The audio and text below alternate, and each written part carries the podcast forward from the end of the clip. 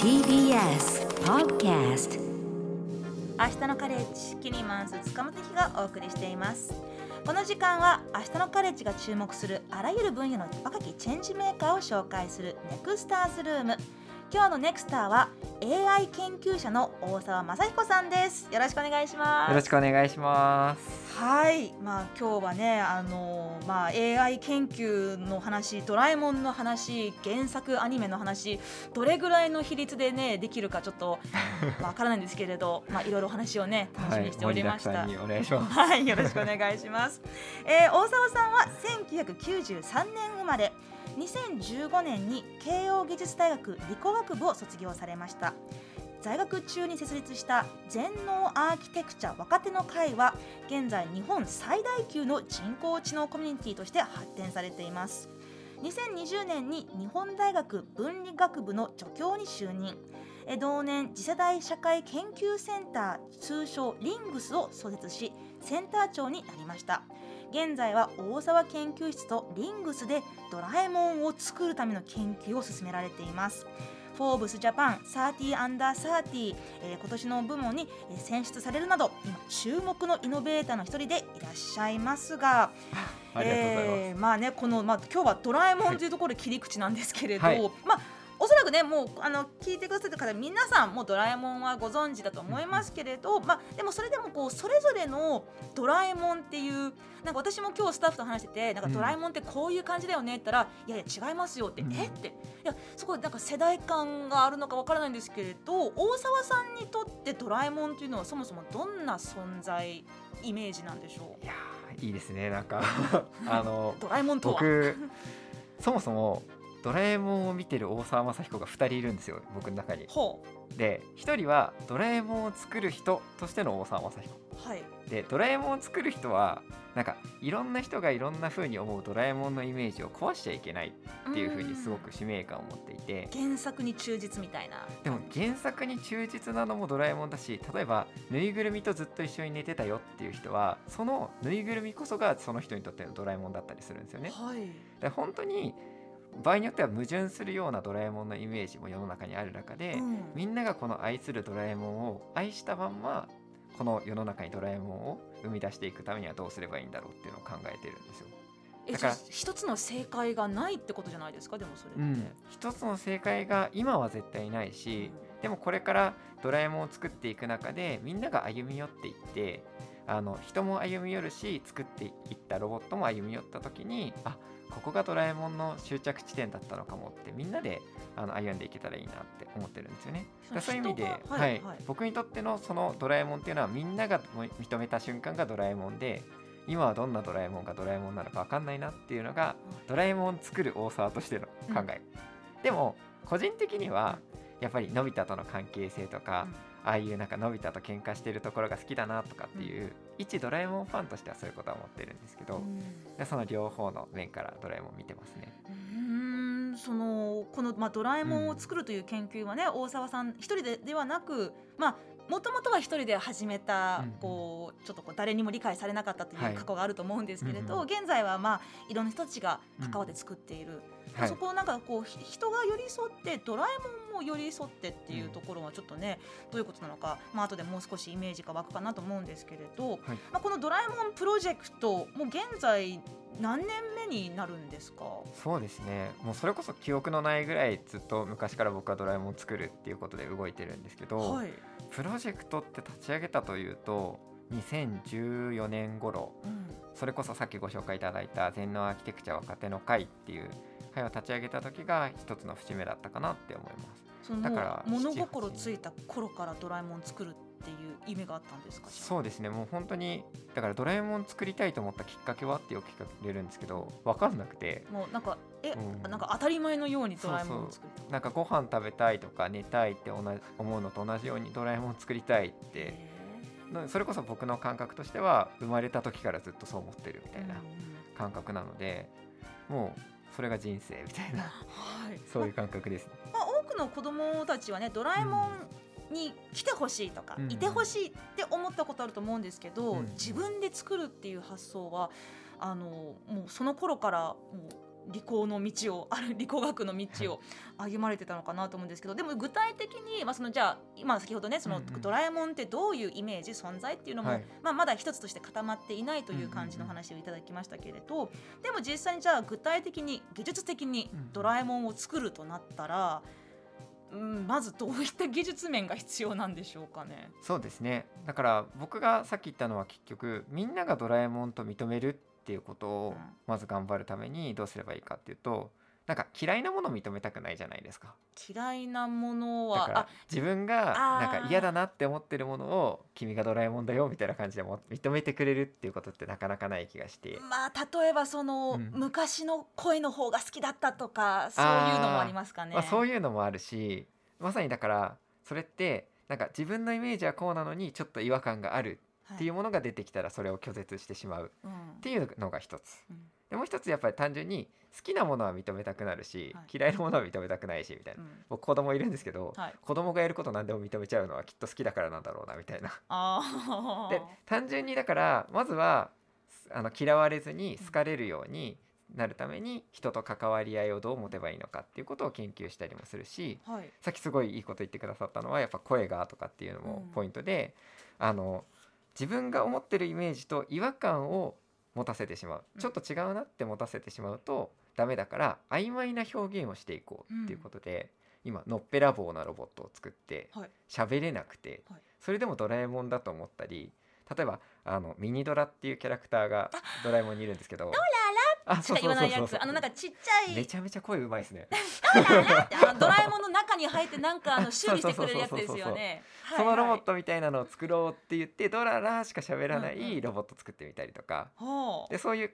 見た目とか声の曖昧性を使うと、なんか思ってるイメージとの違和感を感じさせないよねとか、どっちかというとそれ心理学とか認知科学とか人間の研究に近いんですけど、そういうのを最初からやっていって、どういう関係性作っていけばドラえもんに近づけるのかなっていうのを試行錯誤してますね。でもこれまで何度かこちらの方にね、AI 技術とかそのロボット技術を専門とされている方のお話を聞いたことあるんですけど、やっぱりそのロボットを作るっていう中でも、ただそのロボットを作ったら完璧じゃなくて、ロボットと触れ合う交流する人間の心の変化の機微が、そのロボットという存在を作り上げるんだっていうお話を何度か伺ってて、じゃあロボットって私たちに関わる、本当にこう今おっしゃったその心理とか認知とか、そういったとこもがっつり結び合わせたんだなっていうの。そうですね、まさにだってドラえもんを作るってほぼ人間を作るようなもので、ですね、人間を作っていくって思ったら、人間のこととことん知らなきゃできないのは当たり前だし、でやっぱ人間が気になって調べていって出来上がったのが今の学問だとするならば、今の学問でドラえもんに関係ないことってもうないんじゃないかなって思うぐらい、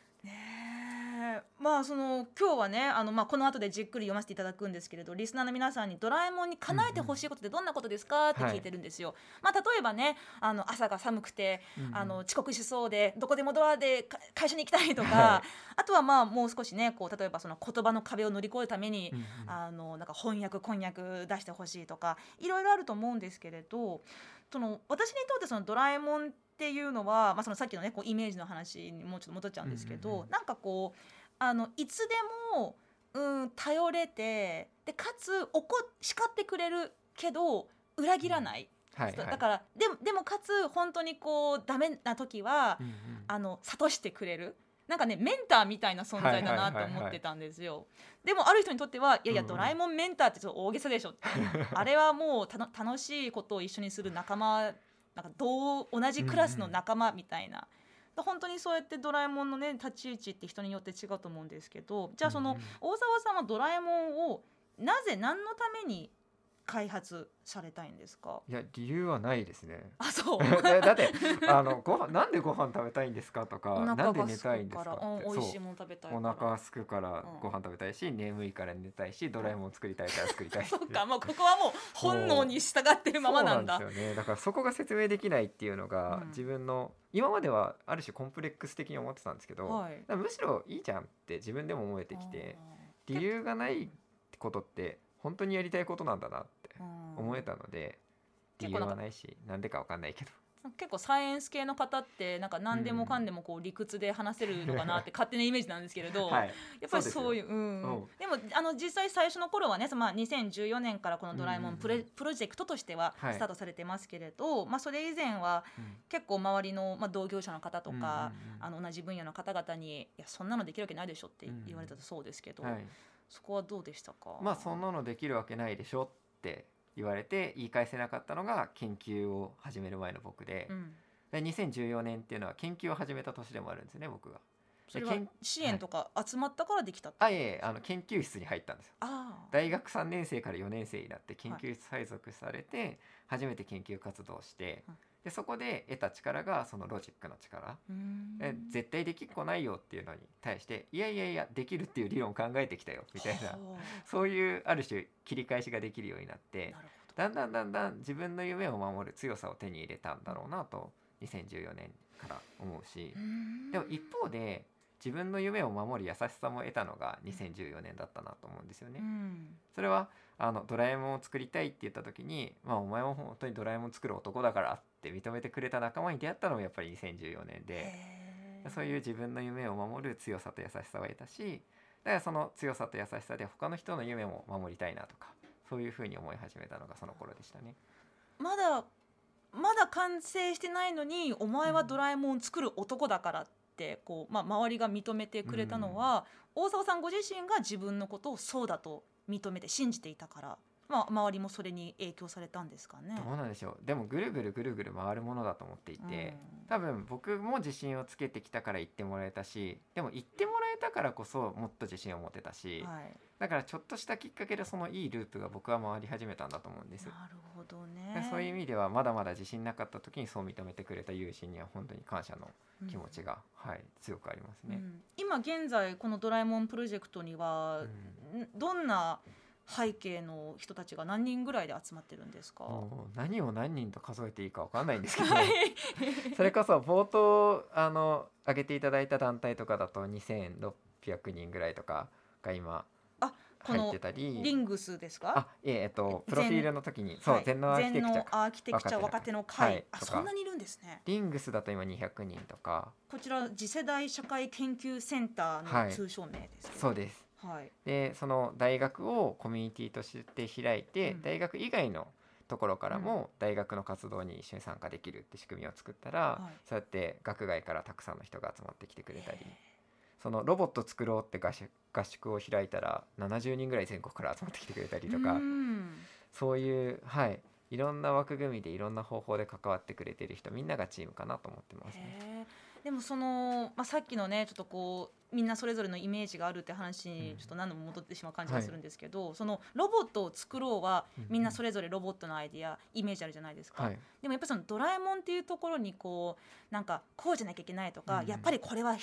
大事だよねとか、うん、そういったいろんな人たちのブレーンが合わさって一つのプロジェクトを進めるのって結構収集とか大変じゃないですか。でも一個の正解があるわけじゃないと僕は思ってるので、うん、そんなに大変じゃないですね、はい、っていうのはなんか例えばこのロボットに顔つけてみたいっていう人がいたら顔つけていいと思うんですよ、うん、僕つけないのでやってみようと思ってやってるけど、それに実際に顔を描いて貼った人とかもいるし、はい、色つけてみようとかっていう人もいるし、でもそれ全部やってみればいいんですよ。でもドラえもんって顔変わってますよね、うん、この長い年月をちょっとこう、はい、なんか原作の一巻から見てみるとすごいこうずんぐりとしただるまのような体型だったのがどんどんちょっとこうなんか丸っこく、うん、本当にもう可愛いという路線にどんどんなんか突っ走ってて、はいはいはい、でなんか、まあ、私の4年とこう、まあ、昭和平成初期、うん、ドラえもんに一番親しみがあった、うんうんうん、頃と比べるとあれこれはドラえもんの足だなとかなんか勝手に思っちゃうんですよいつすり替わったんだろうってでもそれでもドラえもんってわかるわけですよね。まあ確かにね。でいろんな顔いろんな声いろんなストーリーいろんな性格を見てるのに、うん、ドラえもんっていう一つの存在としてまとまっているのってすごいことだなと思ってて、うんうん、確かに。でやっぱそのドラえもんっていう一つのたった5文字に込められたみんなのイメージの膨大さ、うん、これを背負って作るっていう活動をしなきゃいけないんだなっていうのがやっぱりもうプレッシャーだけど面白いなって思うし、なんかこれを通してドラえもんを作るっていう夢とか人生を背負った自分だからこそできる社会での役割とかがあるんじゃないかなっていう気持ちにもなってきて、うん、だからなんかこの人生を全うしようって素直に思えてますね、はい、うん、なんかツイッターを拝見したんですけれど、はい、子供と一緒にドラえもんを作るプロジェクトも進められてるそうなんですよ。なんか最近なんかもう今までもずっといろんなところから自分の子供がドラえもん作りたいって言ってるんですけど会ってもらえませんかみたいなご連絡いただけることがあって、はい、でちょくちょくあってつい最近アメリカからわざわざ来てくださって、アメリカからドラえもん作りたい、で姉妹でドラえもん作りたいんですとかっていう話をいただいて、はい、でそこで実際研究室来ていただいてお話ししたら、そのドラえもんを作りたいって言ってるお子さんとつないでもらえたりしませんかってアイデアいただいて、はい、でツイッターで声かけたらもう10世帯とかもっとかな集まってきてくれて、でじゃあ今月末ドラえもんを作りたい子どもたちの会を結成しましょう、開催しましょうって今、はい、今月末に Zoom 会議を開いてアメリカとか山口とか岡山とか、なんか本当にいろんなところに散ってる一人で夢を追ってた子たちがつながるんだと思って。へえ、その子たちは小学生とか結構年齢バラバラなんですか？小学生、たまたま今回は小学生が集まって一人幼稚園がいるかな、うん、とかそれも何年もこういう活動してたので、うん、当時幼稚園生で僕の研究室に遊びに来てくれた子が小学生になって今回参加してくれるとか、いろいろ。逆に高校生でドラえもん作りたかった子が大学生になって今就職して社会人になってたりとか。マジか、まあ、結構長くやってるからそうなってきましたね最近は。そんなにね、うん、もうこの作る過程の中でもいろいろなコミュニティが生まれて、うんうん、でそこにまたいろんな人たちの成長とか、はい、こう飛躍があって、うん、でみんな同じそのドラえもんっていう一つの軸をこう巡って、はい、こう言っていくって、いやなんかその話だけでめちゃくちゃ感動するんですけれどでもその子どもたちっていうのはそのドラえもんを作る会でどういったなんでしょうアイディア出し合ったり、うん、そういったなんかブレインストーミングとかもするんですか？どうしましょう。まだこれからだから、これから今月末初めてやるので、うん、どうなるんだろうって思ってるんですけど、うん、どうなるんでしょうね。でもそれはただこう大沢さんがなんか子どもたちのためにやってあげようっていうよりかは、うん、そこからもいろんなアイディアとかヒントとか得られそうな感じします？あ、もちろんそれはそうで、うん、なんかそのアメリカから来てくれた子が来て、うん、なんて最初言ったかっていうとドラえもんに耳つけてほしいのって言われたんですよでそれこそアメリカで育ったアメリカに今たまたまにいる日本人の方でなんですけど、うんうん、耳つけてほしいのって言われて発想がなかったんで、なんでって聞くとドラえもんの耳はかじられてるからないんだけど、うん、かわいそうなのって、うん、だからつけてあげたいのって言われてそうか優しいね。でもうなんか本当にそれで感激しちゃって、はい、耳があるドラえもんちゃんと作んなきゃって、うんでやっぱそういう子どもたちの思いをきっかけに、はい、あこうだなだなってイメージ広がることすごくよくあります、うん、それで言ったらねネズミに耳をかじられてショックで黄色から青になっちゃったから、うん、なんか耳があって黄色いバージョンのドラえもんもね、うんねドラミちゃんはどうです？いやドラミちゃんもやりたいですよね、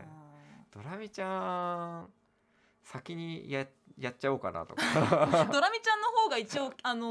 機能性的に優秀だって話じゃないですか。やっぱ結構ドラえもんを研究しようっていうのとドラミちゃんを研究しようっていうのって結構違うなみたいな、うん、確かに、うん、AI の部分がかなり違うのかなって、うん、その AI の部分ちょっと聞きたかったんですけれど、うん、その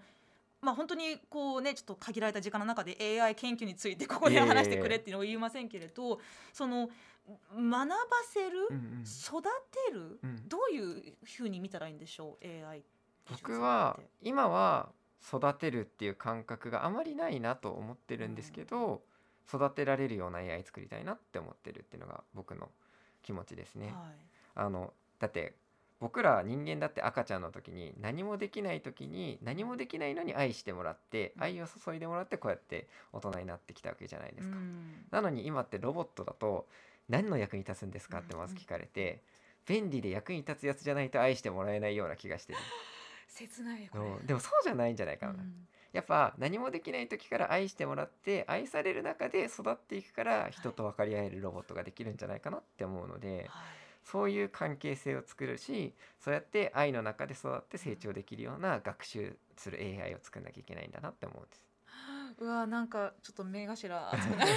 でもそういう意味でもね、のび太も一度はその、ドラえもんちょっとこいつポンコツだからもう交換しようかっていう、はいはい、チャンスがもらえるんだけど、いやだ僕はドラえもんじゃなきゃダメなんだって、はい、そこでなんかちょっとね、思い出しちゃったそうかそうか。でも本当にやっぱりそのロボットのお話のを聞くと本当にこうすごいものを作りました、作ってやるじゃなくて、そこに私たちは人として人間としてどう向き合い、どう感じ、どう変わるのかっていうところも、今後ね多分どんどんすごいあっという間なスピードでもうこのドラえもんプロジェクトも